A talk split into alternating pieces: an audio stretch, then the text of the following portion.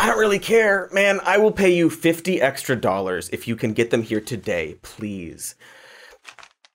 Take the bus or something? Okay, thank you. Hi, sorry everyone. It's kind of it's kind of been a full day for me. Turns out there's a there's a holiday specifically for celebrating romantic partners, and that day was a few days ago, and so I'm just I'm, I'm just, just kind of panicking here. You know, trying to get some last minute romantic gifts delivered. Sort of been in the old doghouse ever since I invoked interdimensional and puppet characters with no boundary issues, so I'm trying to plan a nice, quiet evening with me and my significant other, but man, I did drop the ball. One of those popcorn balls in the shower this morning and clogged the drain, so that didn't win me any points. Also, in all my running around, I kind of sort of didn't have time to put together an episode, but I will I will handle it. All right, you know how hard how hard is it to to whip up some news? You know, we got okay. All right, focus, focus. Got to do the news. Got to do. We're gonna do it, and everyone everyone's counting on you. We got we got too much news. We can do uh, we're not too much news. We, you know, we'll get the we'll get the we'll get the news out here, and we could do. This is all fart news. This news sucks. Here's some fart news. Got a bunch of fart papers. All right, I got I got I got. I'm just gonna just gonna I'm gonna make the news better. I'm gonna make we'll, we'll make the news better. We'll make the fart news better. All right, we'll, we'll sexy up the news. Fuckable news. News you can fuck. Yeah, yeah, yeah, yeah, yeah. That, that works. Sexy news. Sexy news. Mm, yeah. Put your arm around someone special and slip into the news. Here is some sexy news. New England was slammed with a nor'easter last month, cutting power to hundreds of thousands and killing several. Wow, not sexy. That sucks. So sorry. Anyway, states like Maine and New York and Massachusetts all experienced hurricane force winds and high levels of snowfall, delaying flights and compromising Cape Cod saltwater taffy rations. And, you know, that's winter. New England generally expects and plans for these things. Or rather, the residents expect and plan, as opposed to the actual infrastructure, which not great. In Massachusetts alone, there are at least 481 unsafe bridges on top of billions being allocated for fixing roads and pipes. And of course, in Pittsburgh, we saw an entire bridge collapse, thankfully not killing anyone, but quite appropriately, hours before Joe Biden, the president, was scheduled to visit to specifically talk about infrastructure in the state. And that super checks out. The bridge in question was said to be in poor condition and needed 1.5 million in repairs, which, you know, maybe they should have done earlier. So yeah, hot, hot, juicy stuff. I guess this is our our first sexy news story to cover. So let's let's get nasty. Our infrastructure can't handle the winter. Ooh, baby, that is some steamy, icy, super cold stuff. So, along with this nor'easter news, it appears that we're having a real less sexy time with our roads this winter. Early last month, a record winter storm in Northern Virginia dropped nearly 7 inches of snow and ice in and around Washington, D.C., causing a major backup on Interstate 95 that left thousands of people trapped in their cars. Some were stranded for more than a full day, including Virginia Democratic Senator and teen heartthrob Tim Kaine. Kaine was stuck on the interstate for 27 hours, enough time to rewatch all the good episodes of Lost in time for the inevitable HBO Max reunion special. Just kidding, there's only one bad episode a season! Much like the passengers of Oceanic Flight 815, the people marooned on I 95 fell victim to a total lack of planning and foresight that left them trapped longer than they ever should have been. Senator Kaine told reporters he stayed alive during the harrowing ordeal by feasting on a bottle of Dr. Pepper and a single orange, a meal commonly known as the Terry O'Quinn. These lost jokes getting you horny? Because I've, I've very little to work with here, so I hope they are. So, in addition to encasing thousands of cars in snow and ice, the storm caused at least 867 crashes and left 846 disabled vehicles along a staggering 50 miles of I 95. The storm covered other areas of the state in more than 15 inches of snow and knocked out power to hundreds of thousands of homes and businesses in Virginia, Maryland, North Carolina, and Tennessee. The Virginia Department of Transportation, or VDOT if you like to party, failed to pre treat the roads with salt the night before the storm because the forecast had called for rain, which would have washed away the salt mixture. When the rain unexpectedly transformed into a heap of Bing Crosby horseshit, VDOT crews were quickly overwhelmed by the rapidly falling snow, leading to the cluster fudgesicle that forced former vice presidential hopeful Tim Kaine to spend a night slurping oranges and pissing in the woods. Virginia's then governor, Ralph Northam, who recently conceded the gubernatorial mansion to a racist 19th century balloonist, faced severe criticism for the disaster, particularly his failure to deploy the National Guard even though hundreds of motorists were trapped in their cars overnight in freezing temperatures. Additionally, VDOT came under fire for its slow response and for not alerting state emergency officials to the severity of the situation, which prevented food, water, medical aid, and gasoline from being distributed to stranded drivers. That really seems like something that should have been done after the first eight hours, or by the time Tim Kaine reached the episode where Mr. Eko gets killed by the smoke monster. It's not a chronological rewatch, he's just skipping around. Dude, spoilers! Ah, oh, I'm sorry. It's been like 15 years. Anyway, so how did the state of Virginia get so thoroughly pantsed by this storm? For starters, VDOT is almost comically corrupt. A recent federal investigation uncovered years of bribery, extortion, and, uh, cocaine dealing involving former VDOT official Anthony Willie and his deputy Kenneth Adams. Among many other things, Willie was demanding kickbacks from snowplow contractors in exchange for lucrative contracts. After Willie and Adams were convicted on public corruption charges, one of the contractors, who also received prison time, said that corruption was rampant and ongoing and part of the culture of the agency. It's not clear whether corruption had any direct impact on VDOT's bungling of the I 95 snowstorm, but if I were a betting man, I'd say that the cocaine slinging transportation department perhaps didn't do its best. But even without cartoonishly crooked government officials calling the shots, dystopian traffic jams like this one are probably going to become more common thanks in part to the worsening effects of climate change. Ooh, yeah, honey, but I'm talking about that steamy hot planet Earth. That stratosphere is barely hanging on, you dirty planet, you. You dangerously dirty planet. You get us all so wet because of the flooding. In addition to giving embarrassing necktie dweebs something to tweet about from the Senate floor, climate change can increase snowfall during winter storms and cause extreme cold snaps like the one that transformed a simple Virginia thunderstorm into a frosty fuckosaurus. Additionally, there is a theory that a warming Arctic is weakening the polar jet stream and allowing frigid air to penetrate sexy further south less sexy. If that's true, it means more extreme weather events are starting to affect roadways in states that don't normally experience them, like Virginia and Texas, where last year an intense blizzard laid waste to the state's roads and power grid, leaving millions without electricity or running water and sending said necktie dweebs fleeing to Mexico to seek shelter in warmer climates. Ah, oh, hey, Funny new tweet you got there about the time you left your state while people died, Ted. So glad you're a lawmaker. Good job. The very sad icing atop that weirdly bearded cake is the fact that the entirety of these United States, including Virginia, are completely unprepared for any kind of infrastructure stress. Because although infrastructure is a vital area of national health, the US has never been terribly interested in maintaining it. As I alluded to before, a current report from the American Road and Transportation Builders Association identifies identifies more than 43,000 structurally deficient bridges in the US that are in poor condition and in need of urgent repairs, as well as over 220,000 bridges that need some degree of rehabilitation, if not outright replacement.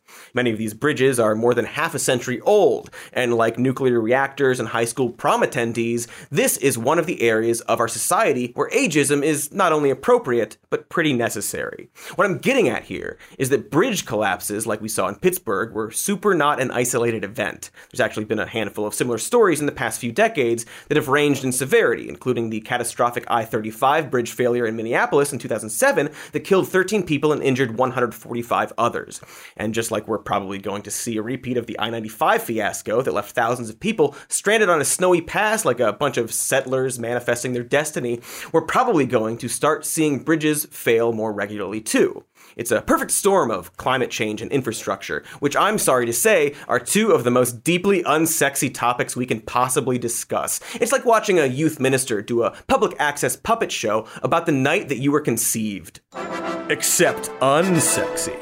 To paraphrase the father of the internet, infrastructure, like climate change, is an inopportune problem. Something that demands a considerable number of resources without producing any immediately quantifiable results.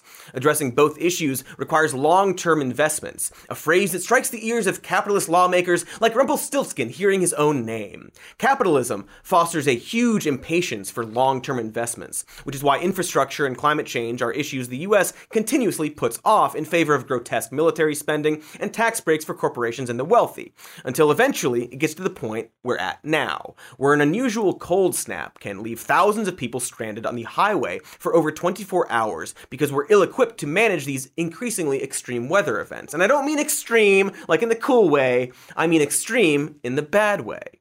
So, I don't know, I, I guess the moral here is that in addition to keeping a roadside kit in your glove box, everyone should probably start stocking their vehicles with canned goods, thermal blankets, and flamethrowers. Oh, and, and a can opener, I guess, if you have weak grip or a less powerful set of jaws, and better throw in a box of chocolates and some roses, maybe a DVD copy of Hitch, you know, for Valentine's Day, I guess, or whatever. It's just generally a good idea to keep an emergency copy of Hitch in the holster. Perhaps your special someone will even like one of the probably very good products we're about to discuss in these ads, right? That's as good a segue as any. Or, well, I'm sure there are better segues. Point is, remember, this was all totally unplanned, so I think I'm doing pretty well. Knock, knock! Open up in the name of the law! It's me, Professor Cozy of the Comfort Police. I've been possessed by the ghost of George Washington to tell you about Brooklinen's President's Day sale.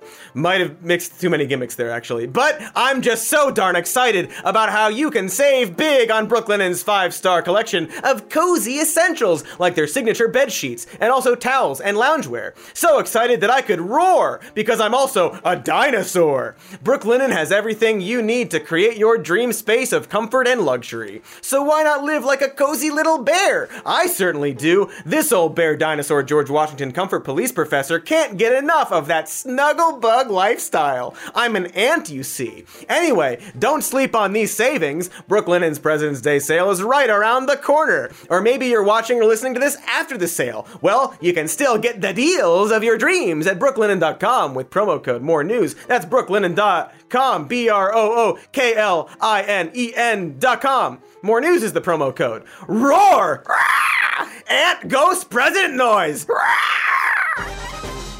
Hello, news folk. You know what really salts my apples? Not being able to watch the film Das Boot whenever I want. Sure, yeah, I guess I could rent it, but why should I have to pay for a German war drama? Netflix has it, but only in the UK. We Americans deserve to see Das Boot, and so luckily, ExpressVPN has us covered. By using ExpressVPN, I can control which country I want Netflix to think I'm in, giving me access to Das Boot and probably a bunch of other shows and films, but I haven't checked yet. And you know what the best part is? It's not just for Netflix. I can use ExpressVPN to unlock shows on a bunch of other streaming services. Is Das Boot playing on BBC Two? I don't know, but if it is, I can watch it thanks to ExpressVPN. Stop paying for streaming services that withhold the Wolfgang Petersen epic Das Boot. Get your money's worth at expressvpn.com slash some news. Don't forget to use our link so you can get three extra months of ExpressVPN free. That's E-X-P-R-E-S-S vpn.com slash some news. expressvpn.com slash some news. Okay, we're back and we're talking about the news. The sexy news. Penetration, rubbing, pegging, etc. What's our next sexy news to talk about? Kazakhstan's power grid problems. And I came.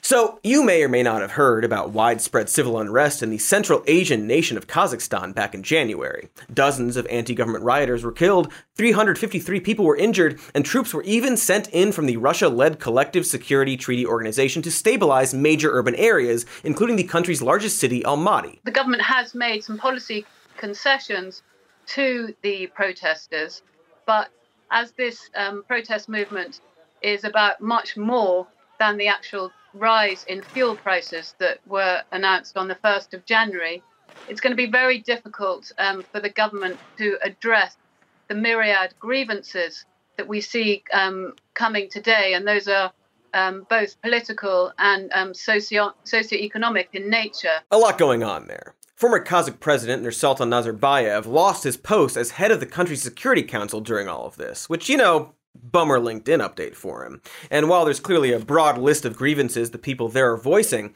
protests were initially sparked by the Kazakh government's decision to lift price caps on liquefied petroleum gas, boosting the local fuel industry, but also causing energy prices to nearly double overnight. A real turgid oily inflation of prices if you want to get risque, which I am being told that you do not. But even after goosing their native natural gas industry, Kazakhstan, along with Uzbekistan and Kyrgyzstan, still suffered major power outages this winter when their interconnected electrical grid suffered unexpected shortages. Subway cars were trapped in tunnels, skiers got stuck on lifts, vibrators were left dry and unbuzzing, airports got shut down, and even traffic lights went out. But mainly, that vibrator thing was the problem. At the root root of all of Kazakhstan's recent energy grid problems. Well, that was, you guessed it, Moai. Oops. Bitcoin. Sorry, the, the sexiest coin. So the least sexiest coin, opposite of sexy. You see, China banned Bitcoin mining and transactions back in June 2021, even at a time when it was responsible for about three fourths of all of the crypto mining happening around the globe. We, of course, can't read their minds yet, but they had all kinds of potential reasons for doing this. China's Communist Party is famously risk averse and hostile to decentralized technologies over which it lacks control. A lot of power and funds that were intended for other things were being illegally or quasi legally diverted to Bitcoin interests, and miners sucking up all that juice threatened Chinese President Xi Jinping's promise to make the country carbon neutral by 2060. Or maybe they just think Bitcoin is a stinker of an idea. I don't know. So when they had to get the hell out of Doge, get it? You yeah, you do. A lot of these miners jumped over to relatively nearby Kazakhstan, which was also largely friendly for Bitcoin mining. It's a cold environment, so you have to spend less money on massive fans to cool all of your hard-working server farms. The business-friendly government showed little interest in regulating the nascent crypto industry. It's filled with old warehouses and factories where mining rigs could be easily installed, and energy in the country was inexpensive and abundant because it's mostly powered by filthy but cheap coal, an older older but naughty energy source. KILF. Ah, oh, yeah! Everyone wants to literally fuck chunks of coal. The Financial Times estimates that newcomers brought more than 87,000 mining rigs into Kazakhstan in the immediate aftermath of China's ban. And this all worked really great for a little while until it didn't at all. According to Kazakhstan's energy minister Magzum Mirzagaliev, electricity consumption in the country increased by 7% from 2020 to 2021 due to the sudden sharp increase in crypto mining centers. Mirzagaliev also noted, and this is key, that while the mining put a huge strain on the local energy grid, it didn't translate into positive socioeconomic activity for the actual country of Kazakhstan. After all, the miners can just take their new bitcoins and spend them anywhere, or hoard them, or use them for more apes, which then immediately get stolen because that's apparently a thing that happens all the time.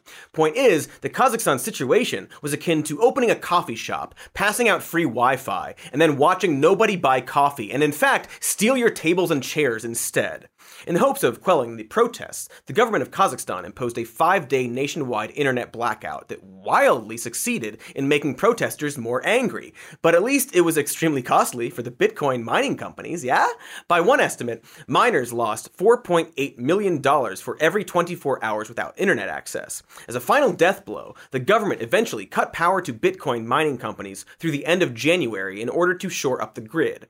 And that brings us to the present day these Bitcoin miners recognize that they can't stay in Kazakhstan and need someplace new to go. But where, oh, where could that be? Let's see. Um, okay, relatively cheap energy. All right, uh, wide open spaces, an overall lack of regulation and political leadership that's purely focused on immediate growth and profits rather than what's actually good for local residents. Do we have a match for our suitor? Texas, meanwhile, has plenty of energy problems, but Bitcoin mining does not seem to be one of them. Kate Rooney is live in Rockdale, Texas, to explain. Kate, tell us what you found. I see lots and lots of servers behind you. There's lots of servers. You can probably hear the buzz of these supercomputers here in Rockdale, Texas. They're stacked about 20 feet in the air, and I'm looking down this hallway. It's about four or five football fields long. And some in Texas are worried about what more buildings like this could mean for the Texas energy grid. It's love at first sight, folks. The stars at night may be big and bright, but they've got nothing on the Lone Star State's new data centers. Right around the same time China was banning Bitcoin mining. You know, because it sucks up so much energy and it's bad for the environment and it didn't even do anything to make their country better. The Texas legislature passed a law streamlining crypto and blockchain investments as a way of welcoming these companies into their state. That's on top of the state's tantalizingly deregulated power grid, which allows customers to choose between different providers and thus incentivizes low costs. Mining companies, being frequent customers, can often negotiate these costs down even further. Texas Governor Greg Abbott feels so strongly that Texas is going to become a hub for the crypto industry. He tweeted about it three times in just a few weeks over the summer, a level of activity he typically reserves for offering thoughts and prayers to mass shooting victims. So, you know, he's, he's taking it seriously. In fact, some big Bitcoin mines are already operational, including a collection of warehouses about an hour northeast of Austin, which currently soaks up enough electricity to power 280,000 homes. To be fair and or balanced and or TM and or CR, this particular mining facility actually shuts itself down during peak hours when Texans need more electricity to heat or cool their homes. And it even sells energy back to the grid as needed. But there's no law on the books that says they have to do that because uh, well that would be regulation you know you can't you, you can't have that so all of the bitcoin miners moving to texas now could just opt to keep mining right through crunch times draining the state's energy grid to well Kazakhstan levels. And this is not just some sort of far off speculative trend. Texas is already home to 20% of Bitcoin mining, and some estimates by the state's own grid operator, the Electric Reliability Council of Texas indicate the state's energy consumption could increase up to five times by 2023. Sounds, uh, you know, real turgid again, pre turge. But as you may recall from last year, Texas doesn't actually have the best power grid. No, as we mentioned earlier, a massive winter storm that cut across the state last February ended up killing 246 people across 77 counties after the energy grid left millions of people without power. And now, one year later, we saw yet another winter storm stir up the same concerns. All eyes are on Texas, and that's because this latest winter blast comes almost exactly one year after another storm sparked a major power crisis across the state. Millions of Texans went without power for several days. Some even faced water, food, and heat shortages. Hundreds were killed as a result of the brutal conditions, leading to widespread criticism of the state's lack of preparation for similar storms. While things look a bit better this time, Texas still didn't actually fix its energy grid. A November assessment by the nonprofit regulatory authority, the North American Electric Reliability Corps, said the state remains susceptible to a massive energy shortfall during a severe winter storm. And ERCOT, again, the state's own energy advisory group, found that the grid probably won't be able to keep up with winter demand, even under less severe conditions than 2021. In fact, a big problem back in February 2021, and again this year, was that natural gas pipelines and wells froze up in the cold weather and became unusable. But Governor Abbott hasn't done anything to start moving Texas away from its reliance on this infrastructure. He even appointed oil billionaire Paul Foster, one of his key campaign donors, to head ERCOT. So, boy, it, it, it seems like this Abbott fellow is a real shitty idiot shit. But ah, hold on, Abbott haters. Ah, wah, wah. It turns out he has a solution to Texas's energy problems after all. And that solution is to have the Bitcoin miners solve it. Look, one of the exciting things uh, uh, about crypto also is the ability to, to unlock stranded renewables. So there are a lot of places on Earth where the sun shines a lot and the wind blows a lot, but there aren't any power lines. And so it's not economically feasible to use that energy. And the beauty of Bitcoin mining is that you can connect to the internet. You can use that energy and, and derive value from those renewables in a way that would be impossible otherwise. And I think we're going to see in the next five to ten years massive innovations in that regard as well. Mm. Oh, great points, obviously. The, uh, the ESG narrative is very much in how much Bitcoin is consuming, whereas I think what Senator Cruz is saying is it's actually stabilizing the energy grid and it allows for higher capacity, which allows for a lot more people uh, or a lot more um, resilience against natural disasters. Damn it! it, Ted! Why do you keep showing up in my horny video? You have the sex appeal of a dusty attic.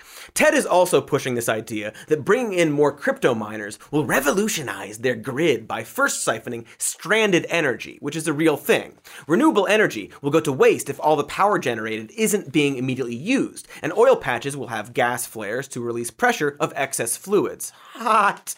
And crypto miners could use this extra energy to mine their fake internet money something you might notice doesn't actually solve a power grid problem. But what Abbott and Cruz are hoping is that by bringing a lot of Bitcoin miners into the state and increasing demand for energy, then those private companies feel inspired to build new power plants there. In October, Abbott hosted a meeting at the governor's mansion where he essentially begged crypto miners to help the state attract more power plants, asking them to get me through the winter. But notice that I used the word hoping. That's because hoping for the best is a major plank of the plan, which does not actually come with any set guarantees about new power plants or locked in promises that Bitcoin miners will work in collaboration with the state and energy companies, shutting down when demand spikes. Not to mention that since the entire point for these miners is to find cheap energy, it's far more likely for them to simply siphon whatever sources are most available to them. They have no obligation to use clean energy specifically. It's actually just easier to find find older plants and reopen them, which is exactly what happened with a natural gas power plant in New York that had ceased operation but was fired back up in March 2020 for the purposes of Bitcoin mining. It now uses over 14 megawatts of power, enough for 9,000 homes or one Disneyland Main Street electrical parade, the latter at least being slightly more useful than fake internet money that uses more energy than a fucking country. And speaking of soulless, unavoidable corporations, it's time for our second ad break! Ah! Maybe one of these these will be for Disney. Like just an ad for Disney as a whole? Like buy Disney stuff? That seems stupid. Unlike these ads, which are cool. Hey, cats and dogs! Meow! Listen here, you probably, woof, have heard the media refer to me as Rolling Cody every now and then. And that's not just some made up nickname. I actually cartwheel everywhere I go. It's just how I get around. And sometimes I like to listen to podcasts or royalty free circus music as I travel. And so this is why I use Raycon wireless earbuds, the best way to bring audio with me no matter how hard I cartwheel around. Their everyday earbuds look, feel, and sound better than ever. Not to mention that they also come with awareness mode for when I need to pay attention to what I'm cartwheeling toward.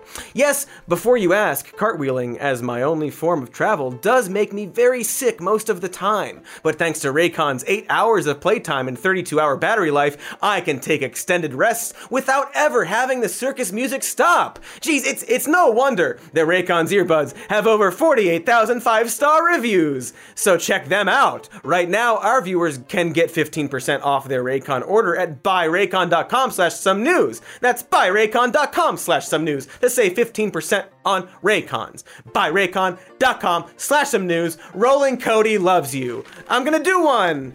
Cut away, please. Hey, yo, it's me, chugging Katy Stoll. Always chugging stuff, doing cake stands, ice luge, you name it. And one thing I love to chug is AG1 by Athletic Greens, the category leading superfood product that brings convenient daily nutrition to everybody. It's a drink, you see, one that may or may not be chugged, that's designed to give you all the daily vitamins you need in just one frosty glass. Forget chugging a bunch of pills or vegetables or what whatnot. With AG1, I can just get up, chug a glass, and be done with nutrition for the day. Also, it's quite yummy. Mm. I know I didn't chug it, if I had, your eyes would have exploded because of how awesome my chugging is. And we don't want that. We want you healthy, which is why just one scoop of AG1 contains 75 vitamins, minerals, and whole food sourced ingredients. It aids with, aids with gut health and digestion, as well as supports a healthy immune system. Tight. Put that in your cup and chug it. to make it easy, Athletic Greens is going to give you an immune supporting free one year supply of vitamin D and five free travel packs with your first purchase if you visit athleticgreens.com slash more news today. Again, simply visit athleticgreens.com slash more news to take control of your health and give AG1 a try. Yeah. And no more ads. Done with ads. God, this has been just a super sexy, sexual episode to mark this holiday. But why stop now? Let's roll the love dice, or spin the dick, or pussy the fuck, or whatever, and see where it lands. COVID testing. Oh, yeah. Horny. Horny COVID. That's Fuck. All right. Weird that we're going to talk about this since we totally solved COVID. Specifically, President Joe Biden has cured the coronavirus by promising to send 1 billion at-home COVID tests to Americans in need, doubling the promise of 500 million tests he made late last December. And that's pretty good in that 1 billion tests is better than 500 million tests, and 500 million tests is better than no tests at all. And in fact, a lot of you out there probably got those tests already, while others Maybe not yet. After you order them, it could take anywhere from 8 to 15 days for those tests to arrive, which isn't particularly helpful if you're, you know, worried about COVID right now. And by right now, I also mean the last couple of years. Not to mention that they're only giving four tests per household, which is super not enough, especially considering that current CDC guidelines recommend testing five days after coming into close contact with someone who's tested positive, an occurrence that's become more and more likely since you know. Luckily, random internet trolls are happy to tell you to just Google COVID test near me if you need to get tested sooner than one to two weeks from now. okay, very funny. And I, I'm being informed that it was actually Joe Biden who said that. Cool, great trolling, Mr. President. It's funny because it underlines how bad our healthcare system is. Any other zingers? My opposition isn't to the principle that there, should be you should have Medicare. I mean, I, everybody, mm-hmm. healthcare should be a right in America. My opposition relates to whether or not A, it's doable, two, what the cost is, and what the consequences for the rest of the budget are. Ah, perfect.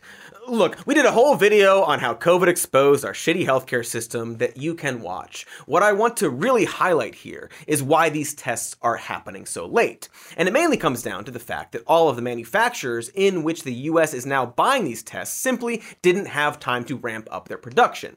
Because until now, they had no way to know how many tests to make. The test makers had to forecast demand on their own. And so, considering that around this time last year, America was seeing a dip in testing, it's very likely they weren't ready for this sudden government order. After all, this is literally the first time in this years long pandemic that the government actually decided to bulk order and ship tests to Americans.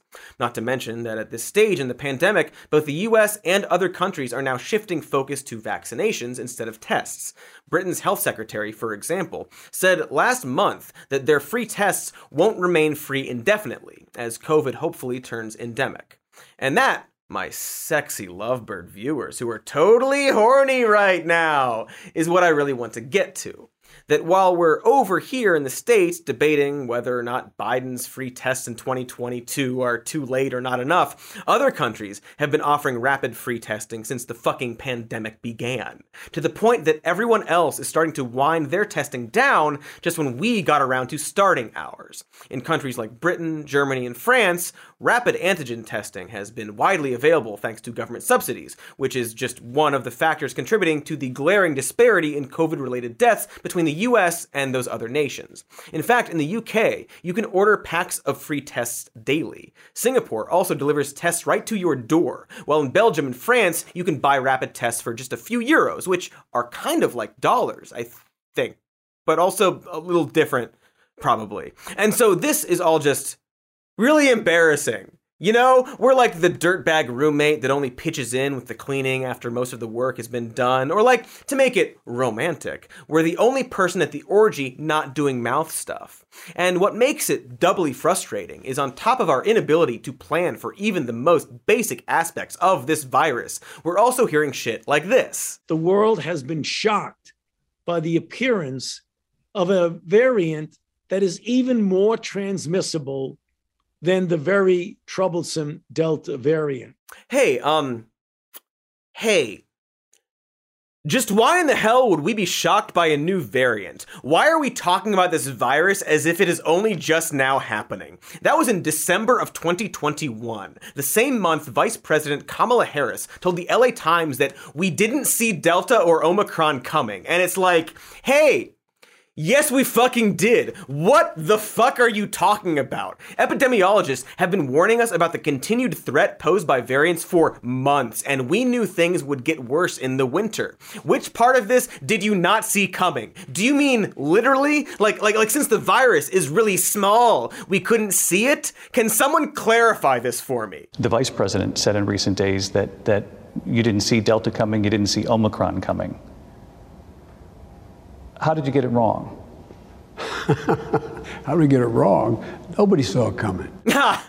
There he is again, trolling us, I assume. You know, since the WHO was warning about variants in 2020, it's just really unnerving to be this far into the pandemic and hear the president say he didn't expect the mutable virus to mutate. It's like hearing your dentist say they didn't know they couldn't spit directly in patients' mouths, or an orgy participant saying they didn't know they could spit directly in people's mouths.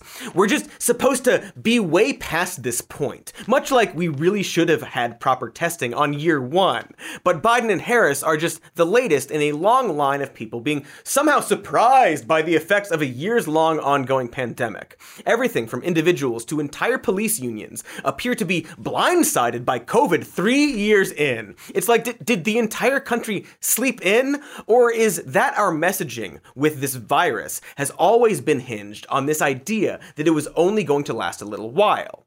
It, just, it feels bad to know that scientists and experts can accurately predict what the future will be like. News outlets can report on those predictions far enough ahead of time for solutions to be implemented. Internet weirdos like me can even suggest solutions ranging from systemic healthcare fixes to just giving us more than four tests at a time. And still, the people in charge can just pretend like we didn't see this coming and there was nothing we could have done, even though, and I really can't stress this enough, we absolutely saw it coming and there definitely were a bunch of different things we could have done. Unlike me with Valentine's Day, which I simply could not do anything about forgetting. Also, speaking of forgetting to do things, global warming. I mean, forgetting to stop it, that is, from happening to us, as it is happening now to us currently. And we haven't stopped it. No matter how passionately Miley Cyrus sings about it. Yeah, fun, I guess. I guess I guess we're gonna have some fun. We're gonna talk about climate change, which I figured you'd guessed by now. But maybe I can Christ make it sexy somehow. I, I feel like I dropped the popcorn on this whole sexy angle, so maybe with this last one, I can really ramp up the hump fuel for you. You know, pick up the popcorn, cut a hole in the bottom, etc. Anyway, here we go! The Earth is dying. Hello, my sweet, tender, juicy little news nuggets. Nuggets are sexy, right? Here's some news from way down south, the South Pole, that is, where things are heating up, temperature wise, because of global warming. So it's getting hot, relatively speaking, in terms of year over year average temperature changes. And that's making the massive, sexy Thwaites Glacier wet. There is troubling new research about the impact that climate change is having on both of Earth's polar regions and how that could affect people all over the world. The Arctic report card is out. High temperatures, shrinking sea ice, and extreme melting events are transforming that region. And at the opposite pole, in Antarctica, a key ice shelf that sits in front of the Thwaites Glacier could break up much sooner than expected, within five years. Mmm, yeah, you naughty, melty glacier. So you're breaking up with the ice sheet, huh? That means you're single now, right? Oh, what's that? It means you're more likely to collapse and shed huge chunks of ice, which could raise sea levels by over 25 inches. Well, you know what else you're raising the level of? My penis. The collapse of Thwaites would add about half a meter of sea level rise and trigger a much bigger catastrophe. Because Thwaites reaches into the middle of West Antarctica, its collapse could cause the rest of the ice sheet to collapse with it, resulting in more than 3 meters of sea level rise in the next few centuries. That would submerge not only Miami and southern Bangladesh, but also parts of the Netherlands and New York City. Ness. Look, who needs Florida, New York City, Bangladesh, the Netherlands, millions of people's homes and lives? No, no, no, no sad. Think of boners, Cody. Keep focused on the boners. Give me a give me a sexy clip or something.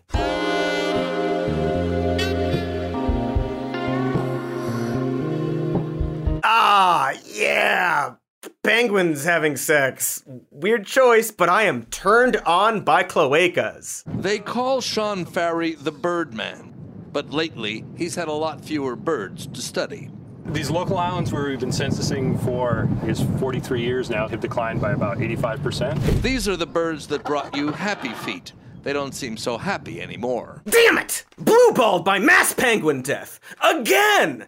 But how could we possibly have known this ice melt was coming? How? I scream dramatically, ignoring decades and decades of scientific research. Yeah, so we've actually known for a really long time, since the 1970s. In 1975 and 1979, researchers were already discussing the possible collapse of the West. Sorry, that, that's an old Ben Shapiro article from Breitbart. In the 70s, researchers were already discussing the possible collapse of the West Antarctic ice sheet by surges of Thwaites and Pine Island glaciers. They had correctly predicted that the Pine Island Bay Area, the location of the Thwaites Glacier, would be the quote, weak underbelly of the West Antarctic ice sheet, a concept which opened our eyes to what we think will be the mechanism for disintegration of the West Antarctic ice sheet during a proposed super interglaciation triggered by CO2 induced climatic warming. Erotic stuff. So, we've known about the Thwaites Glacier's Achilles heel for almost five decades, long before we were able to send robotic drones under the ice to actually see it, which we did in 2020.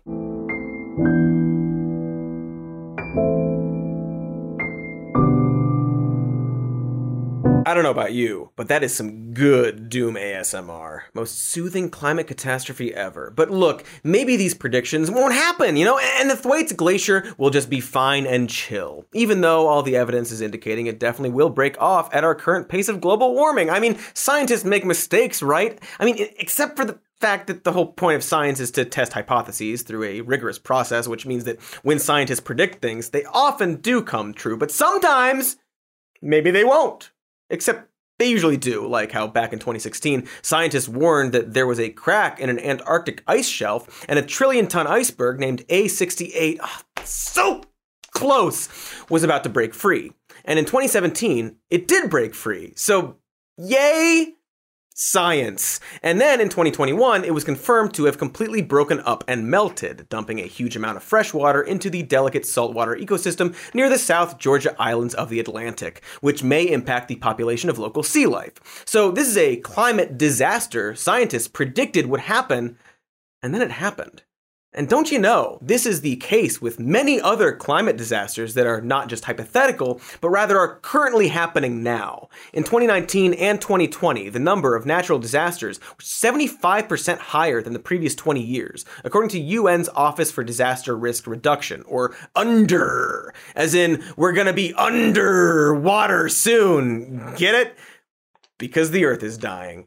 Anyway, Researchers have been warning of an increase in natural disasters since the 90s and have been continually publishing new research warning of these events. And, um, have we done anything in response to all of these warnings? I mean, f- first of all, ask these penguins. Well, you can't because they all died after an iceberg the size of Rome crashed into their bay and trapped them there. But you know, conduct a penguin seance and ask the tortured souls of all those dead penguins, and they'll probably say, no. No, we haven't really done much in response to all the warnings. Boy, sorry, this this stopped getting sexy real fast. I mean, unless you have a really specific and disturbing kink. We do. Gross. So you can't ask those penguins, but you can ask the Office for Disaster Risk Reduction, which reported in 2019 a global underpreparedness for the increase of natural disasters, saying current risk management institutions and approaches are appropriate for handling individual hazards, but are not fit for handling systemic risk on the scale indicated by the steep rise in climate related disaster events. They cited the underwhelming response to the current COVID crisis as an example of warning going unheeded saying, At the same time, almost all nations failed to prepare appropriately to prevent the wave of death and illness unleashed across the globe by the COVID 19 pandemic, despite many urgings to do so from a plethora of experts, including WHO, UNDER, and others. It is baffling that we willingly and knowingly continue to sow the seeds of our own destruction, despite the science and evidence that we are turning our only home into an uninhabitable hell for millions of people. Boy, I think maybe, maybe, maybe when a professor at the Center for Research on the Epidemiology of Disasters and the representative of the head of the UN Office for Disaster Risk Reduction describe our future world as an uninhabitable hell for millions of people, that's kind of bad. And again, I want to emphasize it is avoidable. While we may not be able to completely prevent climate change, since it's already happening, and stop all the climate disasters from happening, since they're already happening, not only can we change course on global warming by reducing emissions, we can also prepare ourselves better for disasters we can't prevent. For example, Bangladesh and India saved the lives of tens of thousands from dying during a super cyclone. In May and June of 2020, India and Bangladesh were hit by two massive cyclones Cyclone Amphan, the strongest storm ever recorded in the Bay of Bengal, and Cyclone Nisarga. These cyclones are becoming more powerful due to climate change, scientists warn, as they have been warning since the 70s. India had already been hit by a super cyclone in 1999, which killed 10,000 people in Odisha. In response, India implemented a new disaster preparedness organization called the National Disaster Response Force. Due to mass evacuation and preparedness efforts, the program seems to have paid off. The Amphan cyclone killed around 100 people, and the Nisarga cyclone killed six people. Obviously, it's not good news since people still died, but fewer people died than in the past. And hey, I, I feel like fewer human deaths is something to feel good about. Kinda. Maybe? Serotonin, go! Just gotta squeeze that serotonin out. Oh, I peed a little bit. No, I peed a lot. And a little bit of hope, you know, and some pee. Hope and pee. A lot of pee, little bit of hope. And now that I've used up the rest of my piss hope rations for the day, let's talk for a moment about how fucked the US is. USA! USA! US effed in the A! Now, I want to preface this by saying the people who will most disproportionately suffer due to climate change is the global south. That is, the poorer nations that richer nations exploit and who bear the least responsibility for global warming. But that doesn't mean people in the US won't suffer, huzzah! Especially ethnic minorities and underserved communities who, the EPA reports, are most likely to bear the brunt of climate disasters. But in general, Americans are more vulnerable to climate change than you might expect. First of all, the majority of the US population is concentrated along the coasts, the areas most prone to hurricanes and flooding. Disasters can also compound. Drought and extreme heat leads to wildfires, which leads to air pollution, and this can be happening in the west, while simultaneously tornadoes hit the Midwest and hurricane winds and flooding hit the east coast. Compound disasters are more likely as extreme weather events increasingly become the norm due to global warming. Having multiple disasters at once can shock our infrastructure and make it more difficult for the government to respond, which it already does an extremely shitty job during a disaster, like, say, um, like a pandemic, like we talked about earlier in the episode, along with infrastructure problems and shitty power grids, like we talked about earlier in the episode. It all it all ties together, doesn't it? Wow, it's it's just layers and layers of interweaving shit, like some kind of awful tiramisu. Tiramiscat. Disgusting.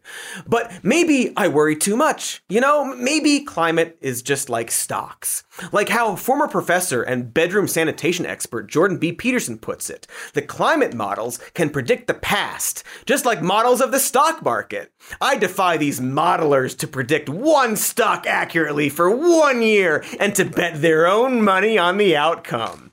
First of all, great point from the doctor about how climate scientists can't accurately predict a stock for a year. Incredible mind. But the funny thing about questioning the climate models being able to predict the future is that the climate models aren't predicting the future because climate change is happening now. Climate models from the past are accurately predicting what is happening right now. Today, the Thwaites collapse that was predicted since the 1970s is happening now. The increase in natural disasters predicted in the 90s is happening now. None of this is speculative anymore. These are predictions that already came true from scientists who have been frighteningly accurate. And yet bow tie wearing armchair skeptics are still pretending, whoa, whoa, what, what, what, what if it doesn't happen though? Is still a relevant argument hard to sort out. The climate change one is a weird one. So that one. well, one, that's because there's no such thing as climate, right? Climate and everything are the same word. And I, that's what bothers me about the climate change types. It is essential to our survival that we begin to ignore these dipshits. They are dead weight. And this type of thinking resonates with everything we have discussed here on this erotic episode, which is that like COVID, which is like our crumbling infrastructure, which is like our shitty power grids, climate change is a right now problem that some people are still treating like an abstract, faraway concept. And as a result, we're just beyond unprepared. Seems like there's a, a lesson to be learned here, and fast, please. Like if America was a character in a movie who kept missing an important holiday or something like that, this would be our rock bottom third act moment where they finally get their lives together and prove at the last second that they can grow and actually follow up on their promises. I mean, not me, obviously. I'm doing great. I totally nailed this episode despite having nothing planned. Can you believe this was all improvised at the last minute? That's how good I am. Nailing this episode. And gonna nail this Valentine's Day too. Fucking. Fucking. King Cody. Got all my ducks in a row. That should be the ducks now! Time for one fucktastic Valentine's Day.